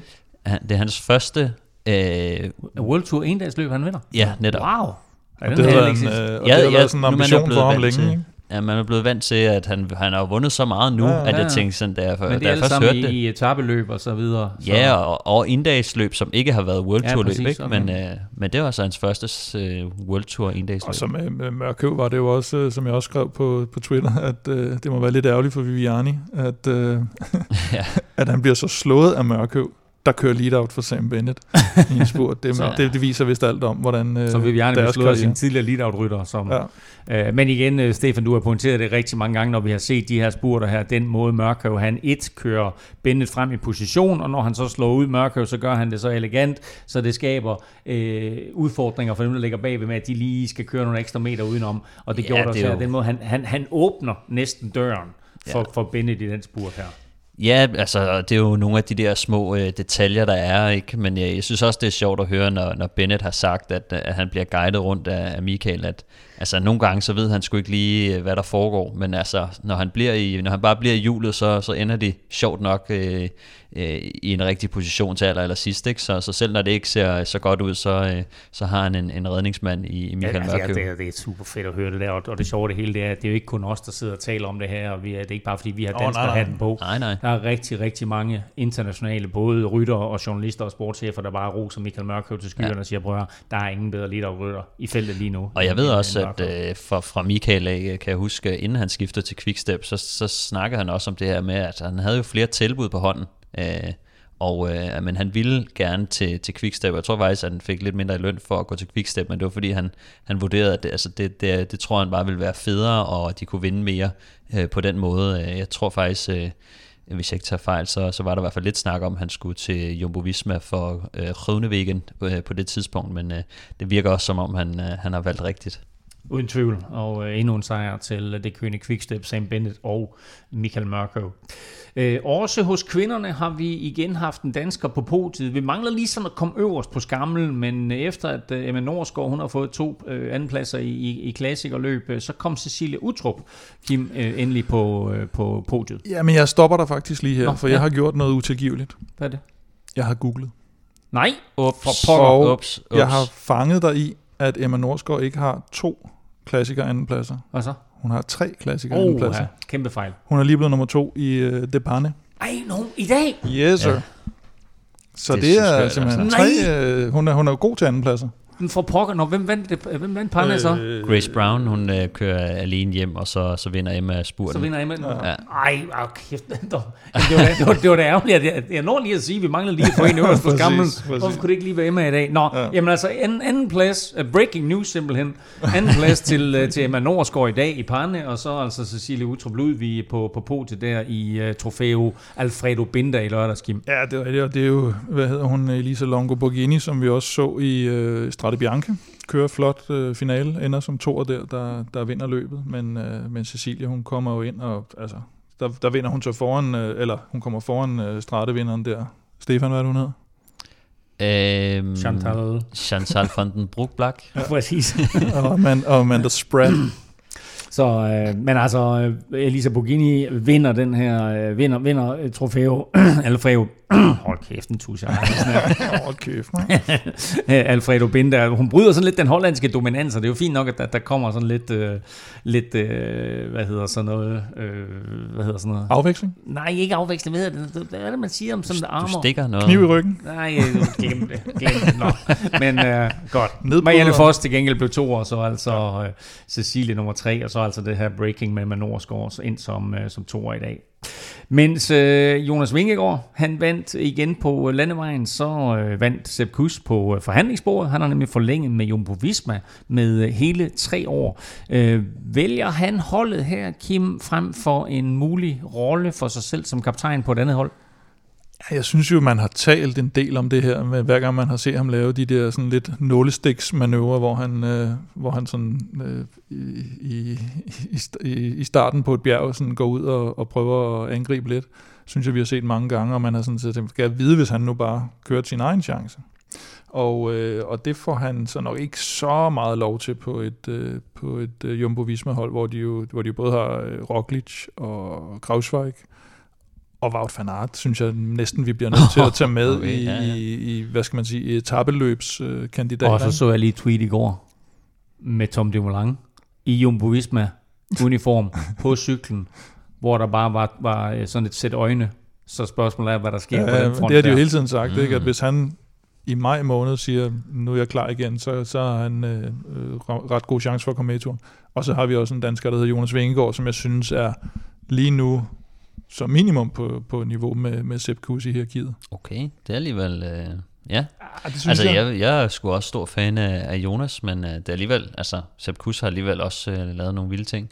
Ja, men jeg synes bare mere, han, han risikerer måske mere at falde ind i den der hjælperytter, hvor, hvor Vingegaard, han, lige pludselig, kan, hvor de kan se, okay, han vinder simpelthen løbet. Men det er også, der er også stor forskel på at være en, der kører efter etappesejre, øh, og en, der kører efter klassement. Ja. Øh, fordi at der er jo altså, lidt forskel på, om du øh, smider det hele den ene dag, og så vinder etappen den anden dag, hvor at, jeg tror sådan, i hvert fald indtil videre, så øh, nu, nu siger jeg det, mens øh, Jonas Vind går i føretrøjen, men, men vi har endnu ikke set sådan Jonas øh, køre et, et etappeløb, og ligesom øh, battle med om, om den samlede sejr så meget. Men Men det, det var jo Polen rundt der, ikke? men der smed han den så også på, på, på sidste, på sidste etape. Ja. Ja, Og så var han jo super god sidste år i, i Tour de España.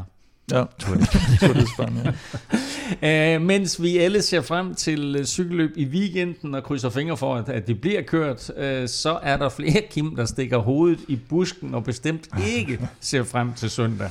Ja, der er jo kommet, øh, jeg, ved faktisk ikke engang, hvor det er, det bliver sendt, men øh, på en eller anden spansk videokanal eller tv-kanal øh, kommer der åbenbart lidt med vores øh, gode gamle ven, dopinglægen øh, Eufemiano Fuentes, som jo stod bag den her Operation Puerto tilbage i 2006, var det, den blev optravlet. Og, øh, og han har angiveligt tænkt sig at fortælle det, folk ikke ved. Okay. Og, og så tænker man jo, "Nå, hold da kæft, nu ryger Ronaldo og Messi og hele lortet og fodbold, og det, ingenting bliver, som det, skal, det nogensinde har været før. Og jeg tror bare, jeg synes flere gange, han har været sådan, nu fortæller jeg alt, og nu gør jeg, men så gjorde han det så ikke lige alligevel. Og, og jeg kunne forestille mig, at han laver et eller andet, hvor han så forsøger at rense sit eget navn med, at øh, du ved, øh, det var faktisk slet ikke doping, det han lavede, eller sådan et eller andet, og, og de skylder ham alt øh, i spansk sport, eller sådan et eller andet. Hvornår sker det? Søndag. På søndag. Søndag. På søndag. Okay. Så det holder vi naturligvis øje med, og så må vi se, om, om det bliver lidt en fis i en hornlygte, eller, eller, eller hvad det bliver. Uh, vi har i hvert fald mere om, uh, om det med i uh, næste uges udgave af Velropa Podcast. Nu skal vi til gengæld tale om et cykelløb, som vi glæder os til. Vel Europa Podcast præsenteres i samarbejde med Odset fra Danske Licensspil. Husk, at man skal være minimum 18 år og spille med omtanke. Har du brug for hjælp til spilafhængighed, så kontakt Spillemyndighedens hjælpelinje Stop Spillet eller udluk dig via Rufus.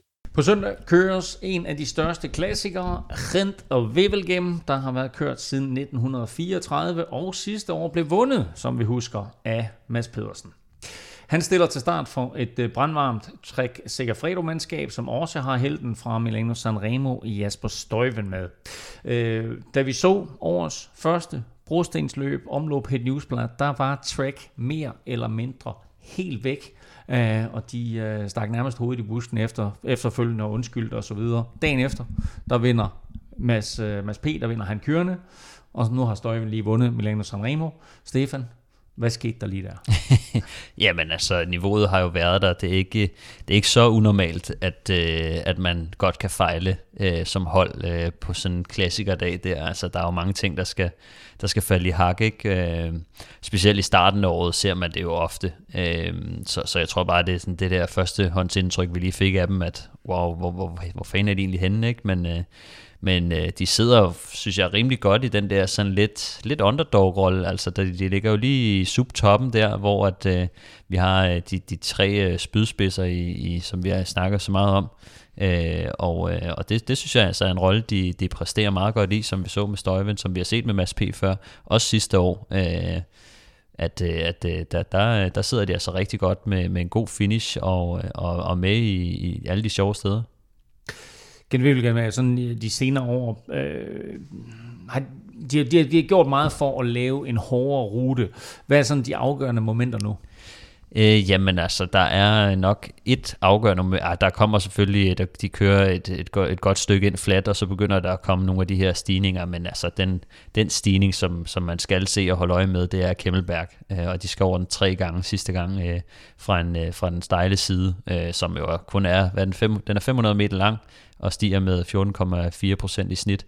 Øh, så, så, så det, øh, og det er også en, en, en stigning, som måske har været kendt for den snedkørsel også, ikke? Altså, den, øh, der er jo mange, der har styrtet dengang. At, Det var øh, den, der var med i, i at det var netop derfor, at uh, tre dage ved panden blev kaldt tre slag i panden, for det var nedkørselen fra Kemmelberg, Ja. hvor, uh, hvor det Jimmy Kasper blandt andet lige slog hele mundtøjet i stykker, ikke? huske Uh, og kom på forsiden af avisen. Det var, så, så fjernede de den, tror jeg. Ja, men altså Kemmelberg, øh, det er nok øh, momentet, øh, og den er som sagt kommer i, i tre hug. Og selvom arrangøren, de altså som sagt har forsøgt at gøre løbet mere klassikagtigt, så er det alligevel, Kim, øh, ofte de hurtige afslutter, der vinder, ligesom vi så med Mads P. sidste år. Ja, det er jo det her med, som vi også har været inde på tidligere, at, at, at de, de hårde øh, passager, de ligger sådan lidt, lidt for langt for mål, så der kan nå at blive noget samling, i hvert fald øh, i, i mange af, af, af udgaverne. Og øh, de seneste fem år, der hedder vinderne Mads P., Christoph Sagan og Van Avermaet, det er jo nogle, nogle relativt, øh, relativt hurtige rytter. Så hvem af dem har vundet to gange? Det har Sagan. Det har. Sagan. Det Ja. tror jeg faktisk, du har ret i. Og vi så det også sidste år, hvordan det hele det blev samlet til sidst, og så øh, Mads P. var, var den hurtigste der, hvor han jo med taktisk snille og fart i stængerne selvfølgelig øh, på, på imponerende vis vandt gen Wevelgem, og det, var, jo- det er jo ikke mere end, hvad, seks måneder siden, fem måneder Ja. siden, et eller andet i, i, i den retning. Men Stefan, meget afhænger vel også, øh, eller Kim, meget afhænger vel også af, af, af vejret. Et af de fedeste billeder, jeg kan huske overhovedet, det er det her øh, sidevindstykke, hvor, hvor øh, Geraint Thomas hænger sådan nærmest ud over en grøft Nå, ja. med, med, med, med det ene ben sådan stikkende ud til siden mm. og så videre. Øh, så, så meget afhænger af- vejret. Jeg var lige og tjekke vejrudsigten, og på søndag, der siger den 8 grader, men tørvejr. Ja, det er mest vinden, at man skal være opmærksom på, netop som det var der i, det var i 2015-udgaven. Og han ryger, altså, han ryger jo ned i grøften. Han bliver simpelthen blæst ud mm. i grøften, og det ser helt vanvittigt ud, og netop det der billede, og man kan også gå ind og, og, og se den på YouTube, øh, selve momentet der, og det var en, en meget voldsom udgave der, der, der, der sådan lidt overraskende blev vundet af, af Luca Paolini foran øh, Niki Terpstra, og så faktisk Thomas, der kommer op igen, øh, og efter den der lille incident der. Så øh, ja, det, det er nok ikke rigtig noget, der kommer i spil i år, tror jeg, med, med den vejrudsigt, der har været. Hvis vi så skal kigge sådan på, øh, på de holdbare, hurtige favoritter i feltet, hvem har vi så ud over øh, track-duoen der med, med Mads Pedersen og Støjven? Ja, man kan sige, øh, Sam Bennett er jo faktisk med, øh, og de har også Ballerini. Og, Han har fået blod for tanden på det der med at vinde World Tour løb. Ja, det må man sige.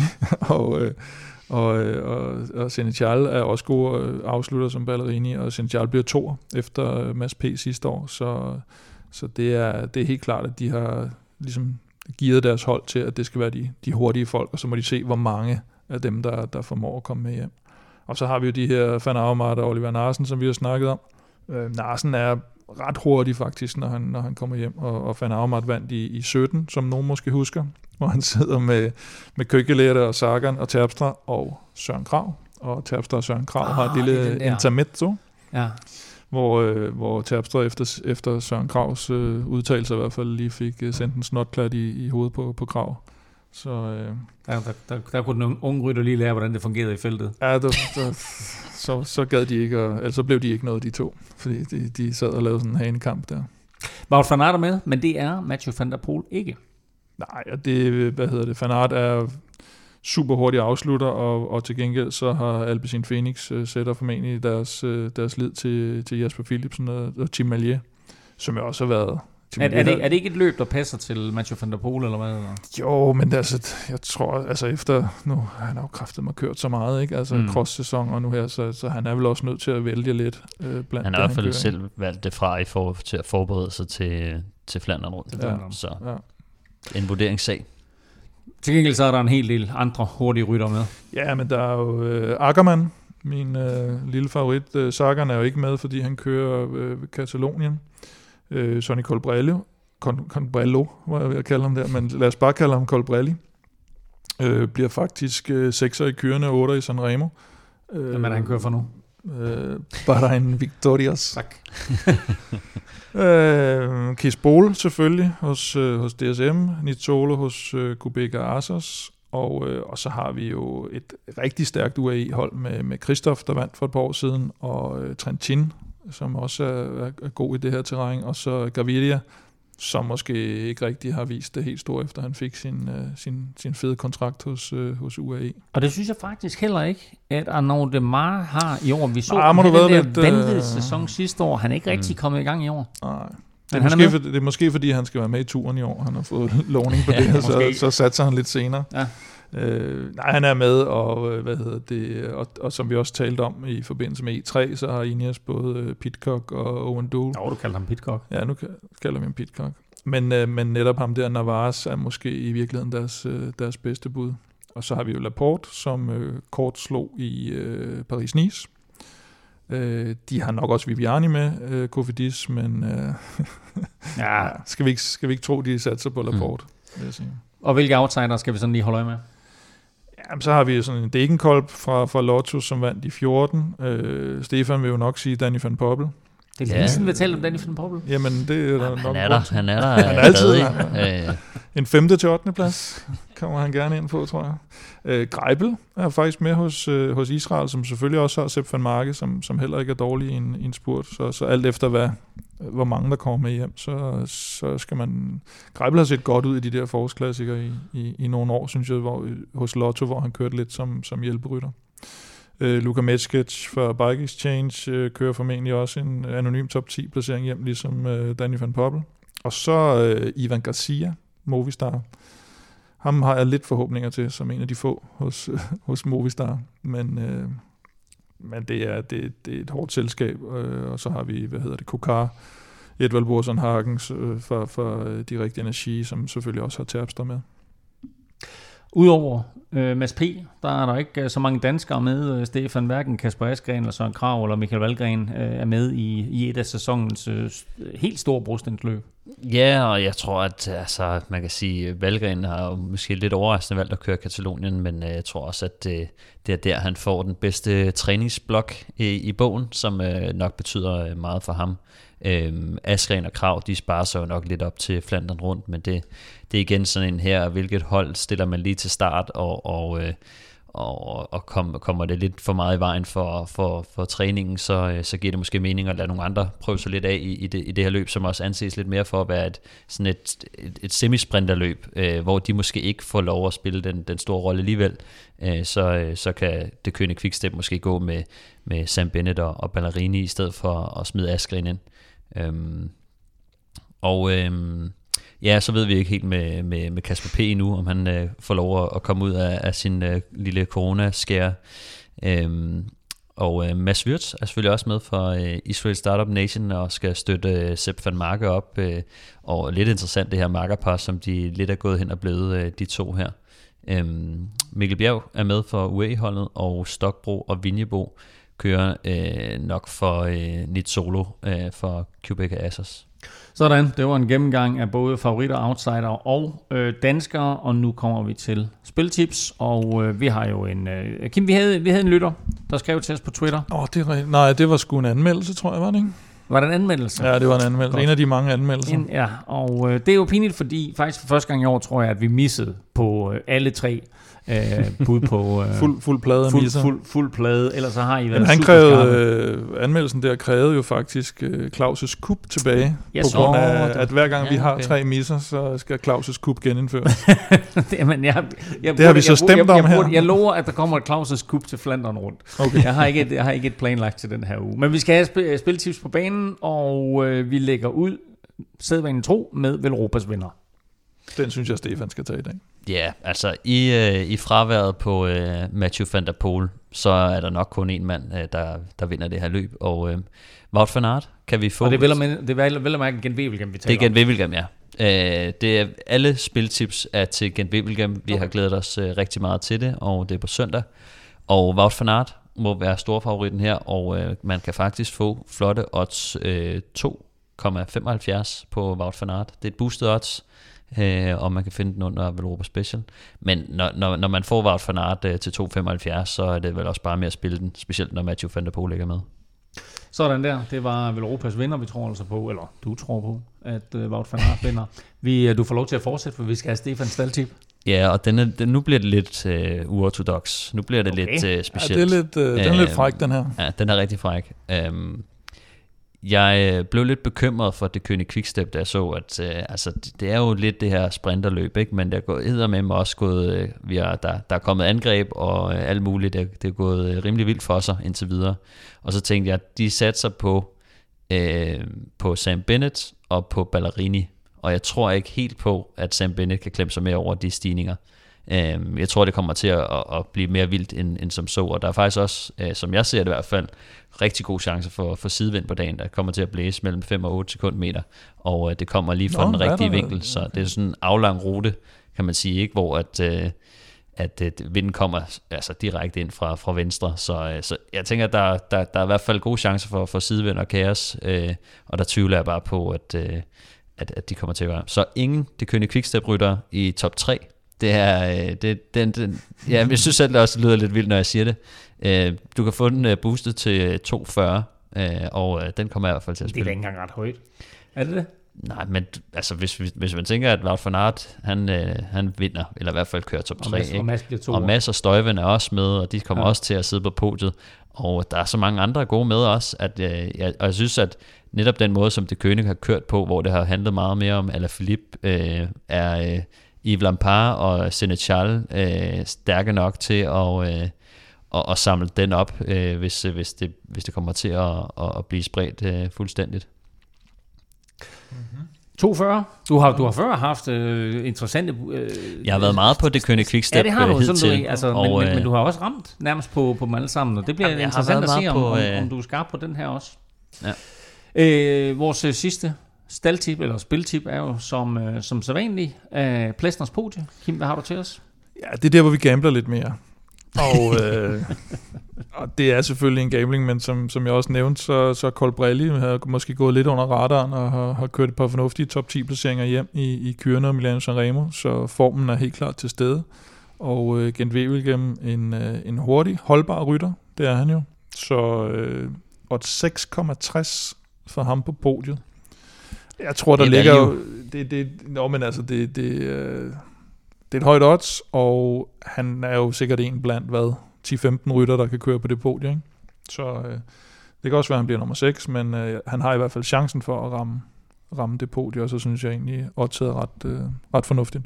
Det er super odds, men der har vi dem altså. Wout van Aert vinder Gent Wevelgem øh, boostet til 2,75. Stefans staldtip, ingen det kønne quickstep rytter i top 3, boostet til odds 2,40, og så altså Plesners podie Sonny Colbrelli i top 3 i Gent Wevelgem øh, boostet til odds øh, 6,60. Det var dagens spiltip bragt i samarbejde med Odds fra Danske Spil. Masser af danske sejre indtil videre. Der går lang tid, inden vi finder den endelige vinder af quizzen i Velropa podcast. Men vi skal have fundet en vinder i dag. Og i dag lover jeg, der, der er der en af jer, der vinder. Altså med mindre, der sådan, I bliver ved med at skyde og skyde og skyde og ikke finder den rigtige svar. Men mit spørgsmål var simpelt til jer. De seneste to år er Milano Sanremo vundet af en belgier. Men hvad er den seneste nation, der har vundet to gange i træk? Stefan, du har serveretten. Vil du svare, eller vil du lade den overgå til Kim? Nej, den tager jeg, den her. Den tager det er helt sikkert. Ja, godt. Det kan jeg godt forstå. Ja. Øhm, ja, men det kan vise sig også at være et dumt svar, men jeg synes, at, øh, at øh, jeg husker den tydeligt med Demar, øh, og jeg synes ikke, det er så længe siden, og øh, Alaphilippe har da også vundet øh, Milano Sanremo. Det er rigtigt, Så det, det er jo ikke mere end hvad? Tre år siden? Tre-fire år siden? Tre år Øh, siden Så jeg siger. Frankrig. Øh, jeg Ja. tror, det er Alaphilippe og Demar. Ja. 16-17. Øh, Demar vandt i 16, eller Philippe vandt i 19. Så det er ikke korrekt. Uh, så er det ikke Frankrig. Shit, det var også mit svar. Er det rigtigt? ja, og den her gang, der siger jeg det jo rent faktisk, Ja. hvor det ikke er det rigtige svar. Ja, godt. Nå, så det var ikke det, og det var ikke, det kan, det kan også være et trick question, det kan være Belgien jo. Det kunne være et trick question. Nej, det kan man ikke sige Belgien jo. Vel? det kan man jo godt. teknisk set godt. Nå. Og hvem fanden har vundet? Så skal vi have noget, der siger... Jeg siger Tyskland. Tyskland, øh, der vandt øh, Gerald Siolek i 13, og John Degenkolb vandt i 15. Fuck! Uh, Det var endnu tættere på. Ja. det var jo lige godt satans. Så skal vi jo til at grave, grave lidt dybere i går dybt hukommelsen. nu. Øhm, okay. Okay. Ja, Fuha, jamen, øh, nu er jeg sgu, øh, nu er jeg sgu helt blank, faktisk, for at sige det lige ud. lyder Fordi jeg sådan. tror ikke på, at det er Italien. Det kan det ikke være. Det kan det næsten ikke være. Det er sgu lang tid siden. Ja. Er der noget, man har glemt? Er der noget, man har glemt? Hvad? Jeg ved ikke, altså nu skal jeg have et bud fra dig. Nu skal ellers, så går den videre til Kim. Ej, det vil jeg også sige. Okay, jeg, øh, jeg plukker på, øh, på Spanien. Spanien.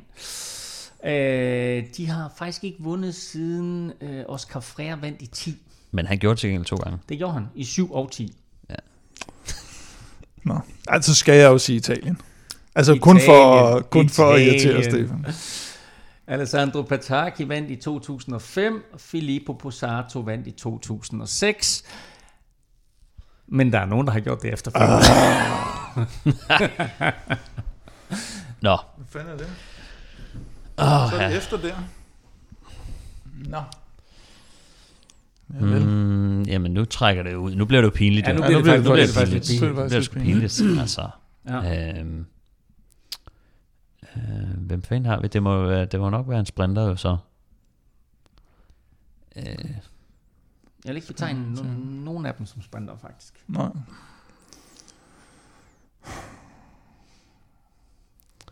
Jamen, jeg er, sgu, jeg, jeg er faktisk øh, helt, øh, Ja. helt lost Okay, lige nu. en lille hint. Nej, Er det på tide med et lille hint? nej, Det tror jeg, det er. nej. Kim vil ikke have hint. Jeg vil ikke have hints. Ikke når det er Stefan, der skal svare jo. Det er jo, det, det er jo unfair med hint, når han har serveretten. Det er derfor, han har serveretten. Ah. Øh, det er uden for Europa.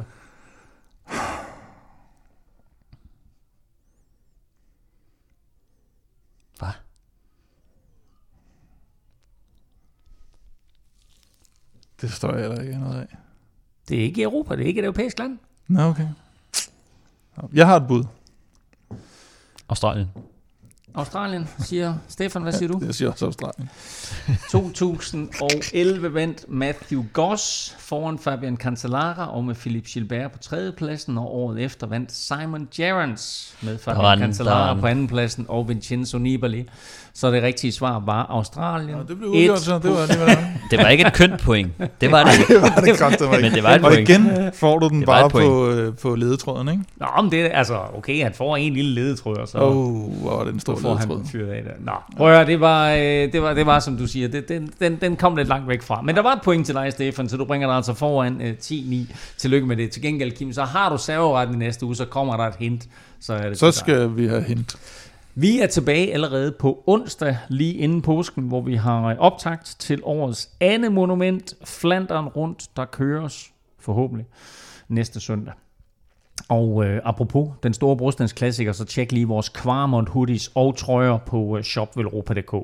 Du kan følge Velropa og Kim på Facebook, Twitter og Instagram. Det sker på Snablag Velropa, og Stefan finder du på Twitter på Snablag Stefan Djurhus. Undertegnet finder du på Insta og Face på Snablag NFLming, og altså nu igen på Twitter. Også på NFLming. Gå endelig ind og følg mig derefter, at jeg har fået stjålet, stjålet min gamle profil. Øhm, nej. Det er jo en dækhistorie, ikke? For alle de gris sms'er, alle de gris tweets og, og beskeder. Vores Zetland-tilbud fungerer faktisk stadigvæk, så vil du benytte dig af det, så gå ind på zetland.dk-velropa. Tak for nu, tak fordi du lyttede med, tak til dig, der støtter på tier.dk, og naturligvis vores partnere, BookBeat, og også fra Danske Spil. Støt dem, de støtter os. Vi wensen jer en grote fedt weekend. Hvad fanden betyder det?